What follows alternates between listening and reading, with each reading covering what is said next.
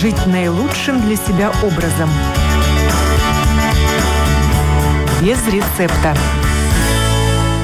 Доброе утро, уважаемые радиослушатели. В эфире программа о здоровом образе жизни без рецепта. Я ее автор и ведущая Оксана Донич. Тема сегодняшней программы – несовместимость пищевых продуктов с точки зрения аюрведы. И моя собеседница Рита Педане, врач физикальной и реабилитационной медицины, сертифицированный специалист в области аюрведы, читает лекции по программе обучения основы аюрведы в Международном институте индийских знаний Латвийского университета. И накануне состоялась открытая лекция на данную тему – несовместимость пищевых продуктов с определенными факторами. Доброе э, утро, Рита. Доброе утро. Расскажите, почему вы выбрали эту тему для своей открытой лекции? Аюрведа считает, что самые главные факторы в нашей жизни – это три столпа, три кита, на которых основывается наша жизнь и, соответственно, и состояние нашего здоровья. И это на первом месте пища, еда, которую мы употребляем, сон и контроль за половой жизнью. На первом месте, естественно, это наша пища.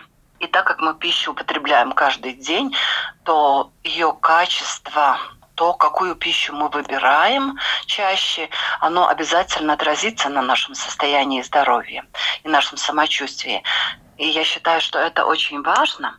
И когда я углубилась в эту тему, я поняла, что мы здесь довольно часто употребляем пищу в такой комбинации, которая не особенно благоприятна. Поэтому я решила поделиться э, той информацией, которая у меня имеется, с людьми, чтобы можно было бы ее использовать. А может ли аюрведа стать источником знаний о жизни, о здоровье и источником познания себя для европейского человека? Ведь аюрведа – это древняя система индийской медицины.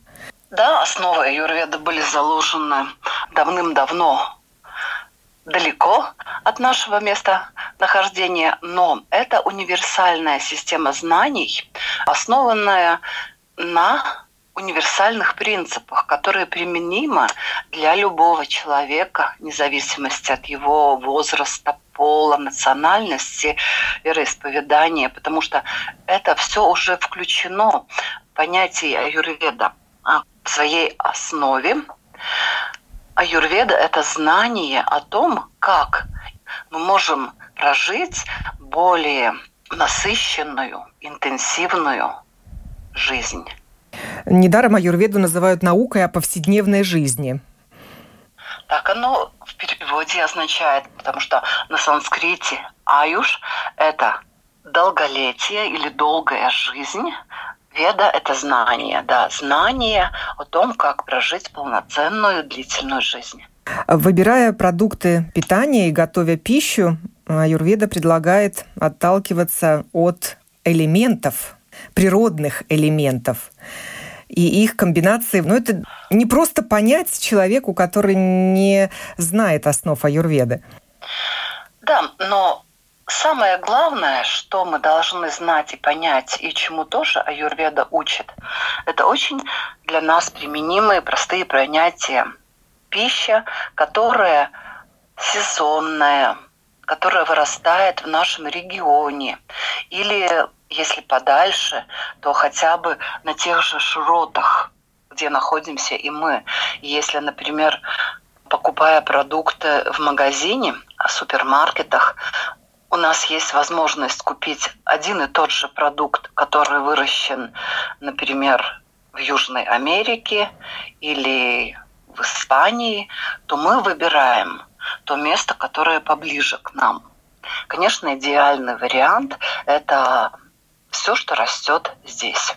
То есть э, аюрведа предлагает жить по законам природы, и в каждой стране своя природа, и получается свои законы? И своя аюрведа. И своя аюрведа, несмотря на ее индийскую основу. Конечно, потому что в основе аюрведы уже заключены эти понятия что мы должны учитывать очень много факторов, чтобы правильно вести себя, мы должны учитывать местонахождение человека, тот географический регион, в котором он живет, естественно, тот климат, в котором он живет, его возраст, еще очень многие факторы. На что вы обратили внимание, может быть, изучая привычки питания людей в Латвии, жителей Латвии? Что влияет на формирование этих привычек, и они не всегда привычки хорошие, благоприятные? Ну, скажем, да, есть какие-то традиционные блюда, которые люди часто используют. Они на вкус очень приятные нам, потому что мы к ним привыкли с детства. Это тоже важно. Есть такое понятие в аюрведе, как несовместимость пищи конкретной с организмом человека. И если эта пища непривычна ему, он никогда ее не употреблял, то эта пища, хотя бы она будет распрекрасна по своему составу, здоровая пища, она может э, ну, в первое время быть не очень приемлемой для конкретного человека, потому что организм не сможет ее нормально переварить. И поэтому в аюрведе существует такое правило. Если мы хотим поменять свой образ жизни, в том числе и прийти к какому-то другому паттерну питания, то мы должны это делать постепенно, очень постепенно заменяя одну пищу на другую. И тогда организму не будет э, нанесен вред. А что вредного мы едим здесь, в Латвии? Ну, перейдем уже тогда к конкретике. Может быть, начнем с того, э, что мы как бы тот народ, который очень много употребляет молоко и молочные продукты. Это верно. Потому что раньше, когда люди очень много жили в хуторах, то они и употребляли то, что у них было под рукой. Всегда была корова, и все, что эта корова нам давала. Продукты, которые происходят из коровьего молока, в том числе и кисломолочные продукты, они довольно часто несовместимы ну, много с чем. Но начнем то, что не годится с молоком. Например, вместе с молоком нельзя готовить или есть вот за один присест мясо мясо любого происхождения, там или птицу, или какое-то животное, а, рыбу. А вы знаете, что есть традиционные рецепты, когда рыбка, она делается в каком-то молочном соусе. Нельзя вместе разбавлять творог, даже если он суховатый какой-то кажется, нельзя его разбавлять молоком. Это тоже не очень хорошо. Часто видно, что особенно в каких-то приемах, там, фуршетах, людям всегда это нравится, потому что это вкусно. А часто бывает, что вместе на таких шампурках чередуются кусочки какого-то сыра с фруктами, чаще с виноградом, потому что красиво выглядит. Это тоже по юрведе считается неприемлемые комбинации, которые в нашем организме могут не правильно или не до конца быть переваренным. Еще заметьте, но это уже классика наша, особенно весной, когда появляются первые редиска в парниках. Очень часто делают творог вместе с редиской. Это тоже неблагоприятная комбинация. Также и творог вместе со свежими огурцами. А в чем э, вот опасность такой комбинации? В том, что не усваиваться будет ни творог, ни тот же редис или огурец? Есть такое понятие, на нашем языке мы можем сказать, это не полноценно переработанная пища. В аюрведе есть такое название ама. Под этим э, понимают не до конца трансформированную пищу. И это чревато уже какими-то определенными изменениями в организме. Чтобы не говорить, что это как-то голословно, были проведены определенные научные исследования И эти научные исследования показали, что регулярное употребление несовместимых продуктов, они образуют воспаление уже на уровне молекулярном, потому что образуется в нашем организме так называемая арахидоновая кислота, которая запускает уже цикл, как бы весь полный процесс, который способствует воспалению в организме. И это воспаление на таком глубоком, глубинном уровне, оно переходит э, в изменение обмена веществ. И приводит это к каким печальным последствиям? Естественно, что могут развиться различные заболевания в зависимости от того, какое слабое место у конкретного человека потому что образуются свободные радикалы. Это всегда уже приводит к слишком раннему старению. Но, в принципе, есть молочные продукты. А Юрведа не запрещает и пить э, коровье Нет. молоко? Нет, конечно. Но нужно тоже обязательно учитывать конкретные факторы. Начнем с того, что, например, возраст человека. Мы все знаем, что маленькие дети, там где-то до подросткового возраста, это та возрастная группа, которая чаще других людей, они болеют простудными заболеваниями.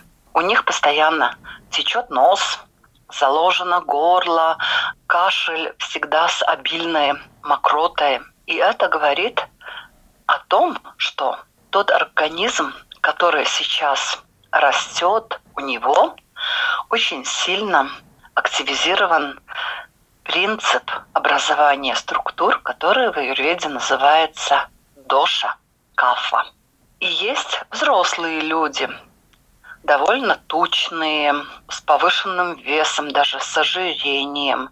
У них есть тенденция к бронхитам, они часто болеют простудными заболеваниями, может быть, даже и диабет или какая-то тенденция к образованию доброкачественных или даже недоброкачественных э, опухолей. Этим людям тоже характерна очень сильная, также повышенная деятельность вот этого принципа образования структур.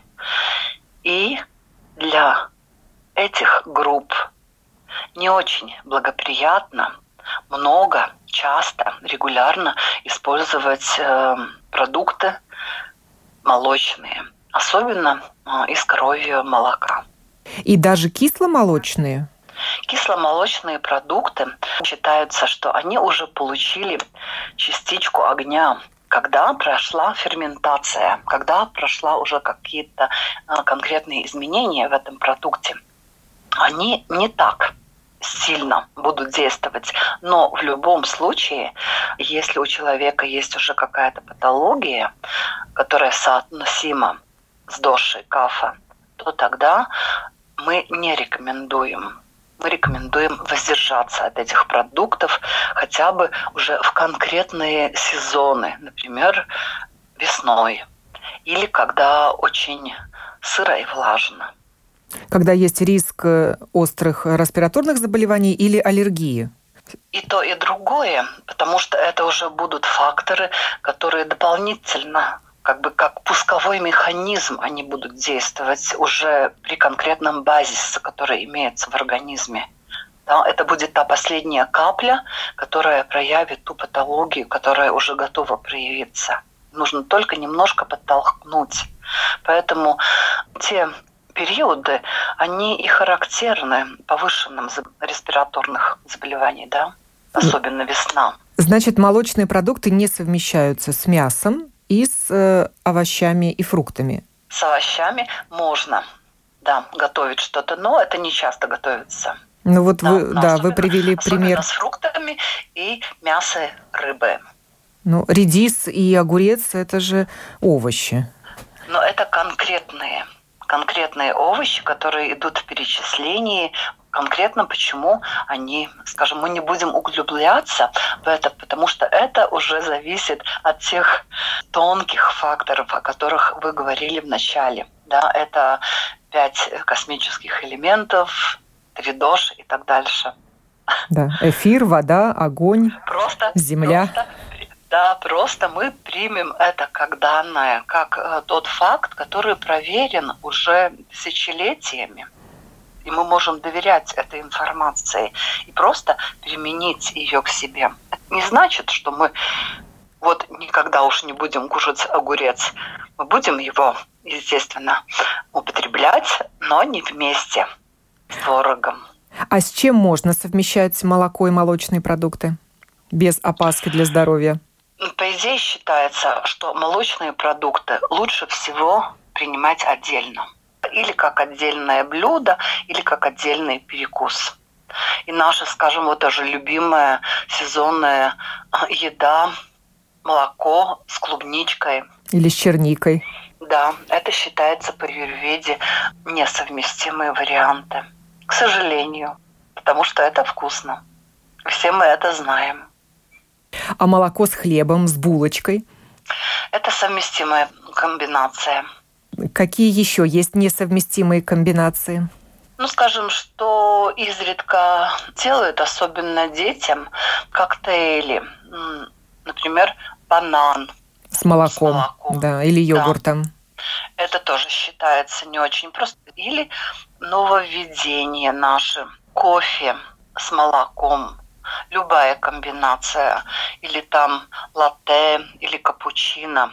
Да, она считается тоже неприемлемой. Во-первых, потому что создается конкретное соединение химическое, которое очень пагубно действует на печень и на почки.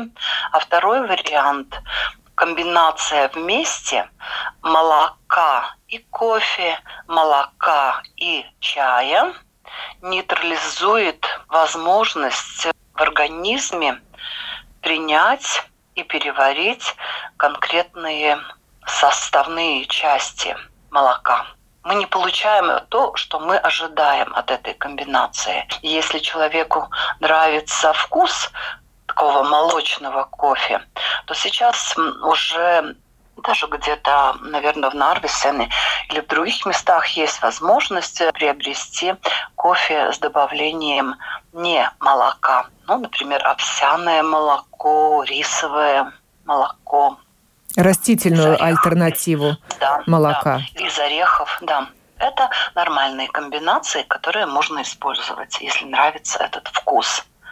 Не случайно поклонники здорового образа жизни пересмотрели свое отношение к молоку и по возможности заменяют это молоко вот растительными аналогами. То есть это не только погоня вот за модой, за тенденциями, это осмысленное обращение к таким продуктам.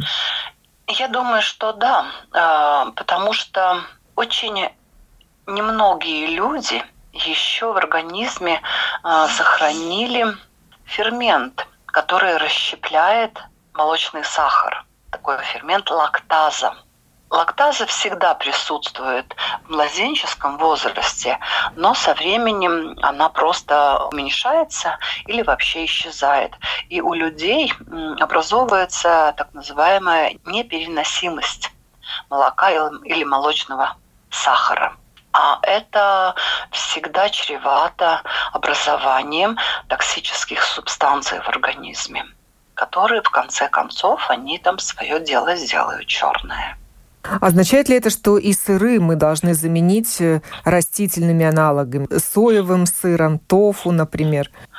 Я думаю, что нет. Если конкретному человеку этот сыр не противопоказан по каким-то его конкретным параметрам, по его состоянию.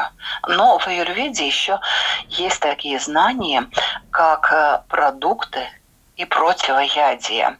Потому что много таких продуктов, которые э, в конкретных каких-то обстоятельствах могут э, вызвать какие-то проблемы конкретные у человека. И имеет сознание о том, как мы можем нейтрализовать эти неблагоприятные воздействия. Например, если мы любим и регулярно принимаем решение купить сыр, отведать, то есть специи, которые нейтрализуют неблагоприятное воздействие сыров. Это пожитник. В Латвии уже есть сыры, которые готовятся с этой специей. Это трикат сирс ар амолиню или триканталерс ар амолиню. Амолинч – это пожитник. Есть иевас сирс ар амолиню. Другое название амолинч – это сир амолинч уже в этом названии ясно, что издревле люди добавляли эту специю к сырам. И перец любого вида, и черный перец, и из красных перцев, они благоприятно воздействуют на воздействие сыра на организм наш. То еще, наверное, важно знать о сырах. Аюрведа не советует часто употреблять так называемые свежие или белые сыры, которые у нас в топе, потому что они считаются до конца неферментированным продуктом, как бы не готовым полуготовым продуктом, и это всегда чревато определенными последствиями. Аюрведа советует чаще и больше тогда уже, если человек желает этого, использовать сыры твердые, такие как классический пармезан, гранд падано, местные, вот этот литовский джиуга, да, твердые сорта сыров. Они считаются выдержанными и готовыми к тому, что организм их нормально воспримет и переработает. А как вы оцените комбинацию сыр и вино? Эта комбинация положительная, потому что вино, если это красное, так называемое старое, сухое вино, оно поможет переработать эм, сыр, который считается тяжело перевариваемой пищей. Тоже относится и к мясу. В аюрведе вино красное, сухое, э, выдержанное два или больше лет, а, оно применяется как лекарство, которое помогает переварить тяжелую пищу. Но, естественно, не перебащивая в объеме. Мы поговорили о молочных продуктах. Какие еще есть продукты, где стоит знать, с чем они не совмещаются? Это самое как бы главное. Есть э, такая школа Шелдона, где говорится, и они используют раздельное питание. Аюрведа где-то частично повторяет примерно эти принципы. И самое главное – это не стараться использовать одновременно сложные углеводы и белки. И вот эта комбинация рыба, картофель, который богат крахмалом, мясо, картофель. Это, скажем, не очень хорошие комбинации. Лучше всего белковая продукция комбинируется с овощами. А рис или крупы? Это тоже сложные углеводы, поэтому тоже не стоит особенно часто злоупотреблять вот этими комбинациями. Только тогда, когда нет какого-то другого варианта, ну, тогда изредка можно. Мы говорим о регулярном питании. Время от времени, если мы грешим, а, организм он компенсирует эти наши погрешности. С этим он сможет справиться. Он не справится тогда, когда мы это ему предлагаем регулярно в течение десятилетий. Конечно, организм к этому привыкает, к каким-то определенным паттернам, но эти компенсации, скажем так, дорого стоят нам. Это огромные потери энергии внутренней за счет того, что нам нужно как-то изворачиваться, чтобы то, что мы неправильно комбинируем, организм смог это переварить. Какие еще продукты мы часто употребляем в Латвии, не зная о их несовместимости с определенными факторами? Ну вот, например, мы любим свинину, тот же шпек, э, вернее, серый горох со шпеком, пирожки со шпеком. И как вообще аюрведа относится не только к свинине, но и к копченостям? Да, значит, э, пирожки со шпеком – это даже не об аюрведе. Когда были огромные исследования в мировом уровне, то пирожки со шпеком вошли в топ-десятку самых опасных продуктов в мире. Поэтому будьте осторожны с этой классикой. А опасна сама ком- комбинация копчености с тестом? Да, да, это комбинация того, э, что туда закладывается. Олбалтуми или жир, хотя бы жир вместе с углеводами. По юрведе это комбинация приемлемая, но так как всегда там присутствует не чистый шпек, а присутствует мясо, как прослойка какая-то, то эта комбинация неблагоприятная. Благоприятно то, что здесь люди употребляли всегда, как бы традиционно. Э, это в зимнюю такую стужу, скажем, на какие-то работы брали черный ржаной хлеб, чистый шпек и чеснок. Чеснок помогает переработать эту довольно тяжелую комбинацию, но она совместимая. Ну, то есть тоже сало, да, можно назвать этот Это шпек чистое, салом? Да, чистое, чистое сало, да, где только животные жиры. Но так как животные жиры содержат насыщенные жирные кислоты, они имеют очень длинную молекулу, и эти жиры тяжело перерабатываются. Поэтому в этой комбинации нужен обязательно какой-то агент, который поможет нам переработать эту тяжелую пищу, поможет расщепить эти длинные молекулы. В этом случае это чеснок. По поводу копчений, когда идет обработка копчения или гриль, всегда образуются химические вещества, имеющие там такой, скажем, определенный состав молекулярный, и они имеют канцерогенное или ракообразовательные воздействия. Поэтому не следует увлекаться копченостями. Ни копченым мясом, ни копченой рыбой. А это сейчас традиционная э, еда, традиционные это, продукты для Латвии. Да, так оно. Э, есть, конечно, и много других вариантов, как готовить и как сохранить рыбу. Но они, наверное, все-таки, может быть, не так популярны. Даже вяленая рыба – это уже другой вариант. Это нормально и применимо. Но копчение, да, это самый из худших вариантов. В аюрведе тоже. Потому что есть понятие неправильная термическая или какая-то обработка пищи, да, так называемая самсхара, вирутка, когда что-то ты делаешь неправильно с конкретными продуктами. Там, пережариваешь, перевариваешь, недовариваешь, недоготовишь или неправильным образом готовишь. А вот, Это э... тоже относится к несовместимости. Такая обработка пищи, как э, жарение во фритюре, насколько оно вредно для здоровья?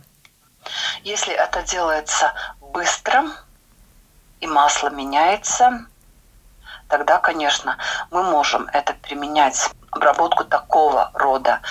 Но чаще всего мы знаем, что масло не меняется, просто в это масло добавляется следующая порция масла, особенно там, где идет э, какой-то поток. Это какие-то сетевые учреждения общественного питания, да, то это не очень благоприятно, конечно уж.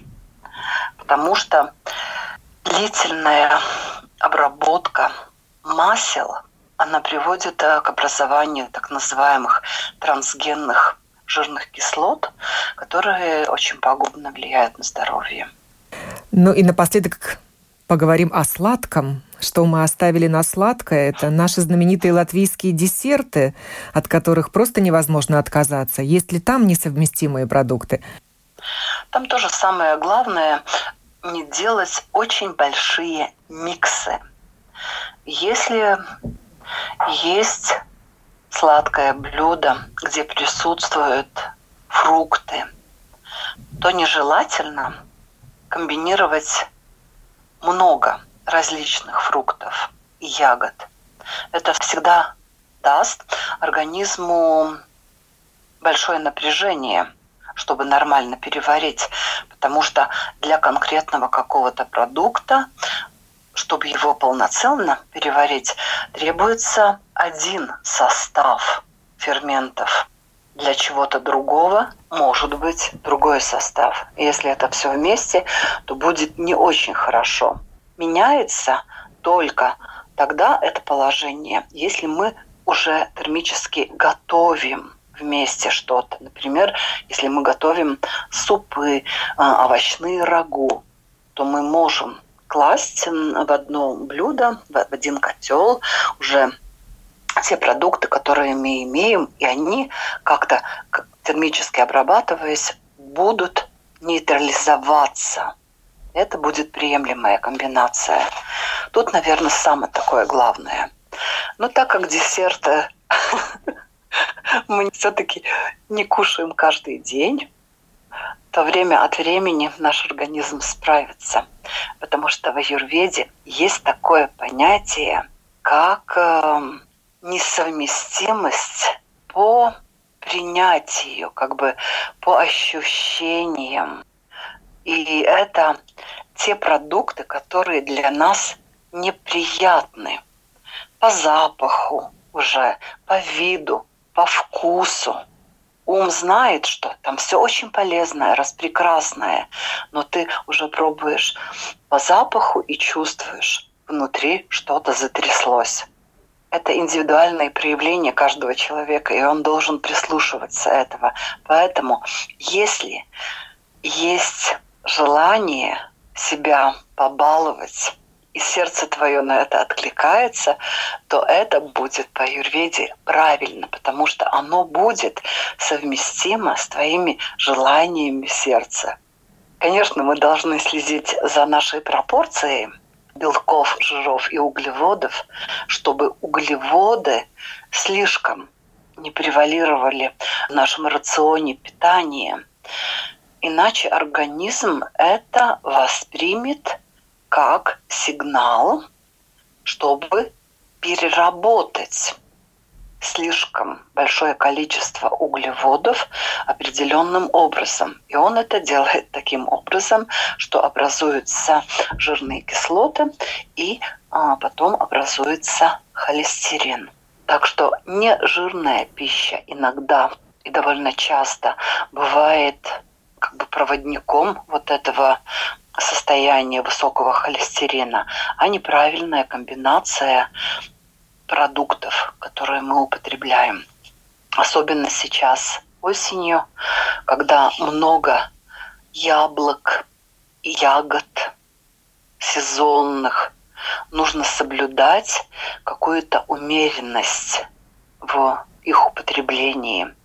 Иначе мы нарушим баланс, и наш организм для нас образует сюрприз в виде высокого холестерина.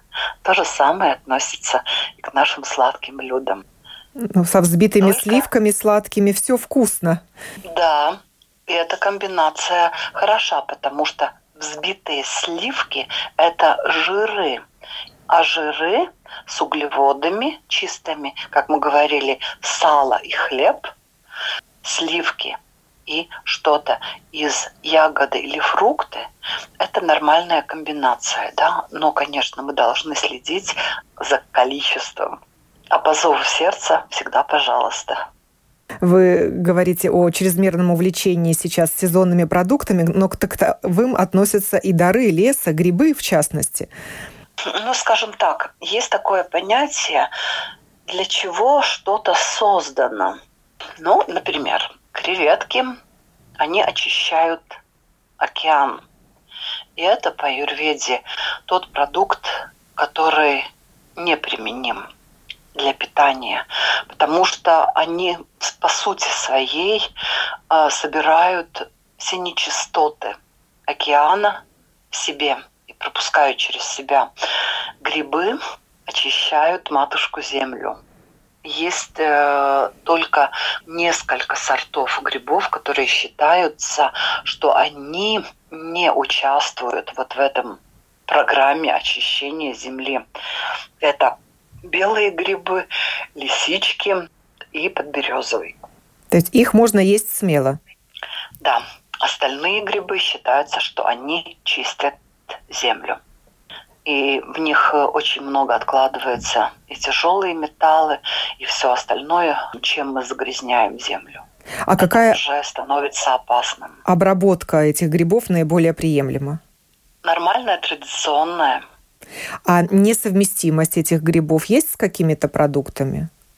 Грибы считаются сами по себе уже довольно тяжело перевариваемая пища, поэтому, может быть, какие-то огромные комбинации делая, мы можем добавлять в овощное рагу, да, чтобы эта тяжесть гриба не осталась такая концентрированная. Если мы грибы готовим с картофелем, то картофель как посленовое растение, оно для организма не очень благоприятно. А, потому что все посленовые, они воздействуют э, ну, не очень хорошо на наши суставы. Там это и помидоры, и паприка, картофель, баклажан. Поэтому, может быть, не так часто готовить э, грибы с картофелем чтобы были другие овощи, да, чтобы нейтрализовать вот это тяжелое воздействие грибов на организм. Очень много интересного вы рассказали, и, может быть, даже перевернули какие-то установки в головах наших радиослушателей. Хотя я не знаю, готовы ли люди отказаться от привычной еды. Я думаю, что если время от времени мы что-то используем в неправильной комбинации, наш организм с этим справится. Самое главное, чтобы это не переросло в многолетнюю привычку, которая быстрее, чем в других случаях, может привести к определенным патологиям в организме. Вот это, наверное, и главное. А аюрведа поможет справиться с такими патологиями или уже поздно, процесс запущен? Аюрведа очень хорошо помогает справиться с какими-то хроническими состояниями, улучшить состояние, привести человека к опять состоянию ремиссии, более спокойного существования. Это да. И если мы уже осознанно думаем о нашем питании, о нашем образе жизни, как что мы делаем и почему мы это делаем или не делаем, это нам поможет в общей сложности избегать критических состояний. Поэтому мой совет – будем осознанны в своей жизни. Спасибо. Гостьей программы «Без рецепта» сегодня была Рита Педене, сертифицированный специалист в области аюрведы, лектор Латвийского университета Международного института индийских знаний. Программу подготовила и провела Оксана Донич. Будьте здоровы! Жить наилучшим для себя образом. Без рецепта.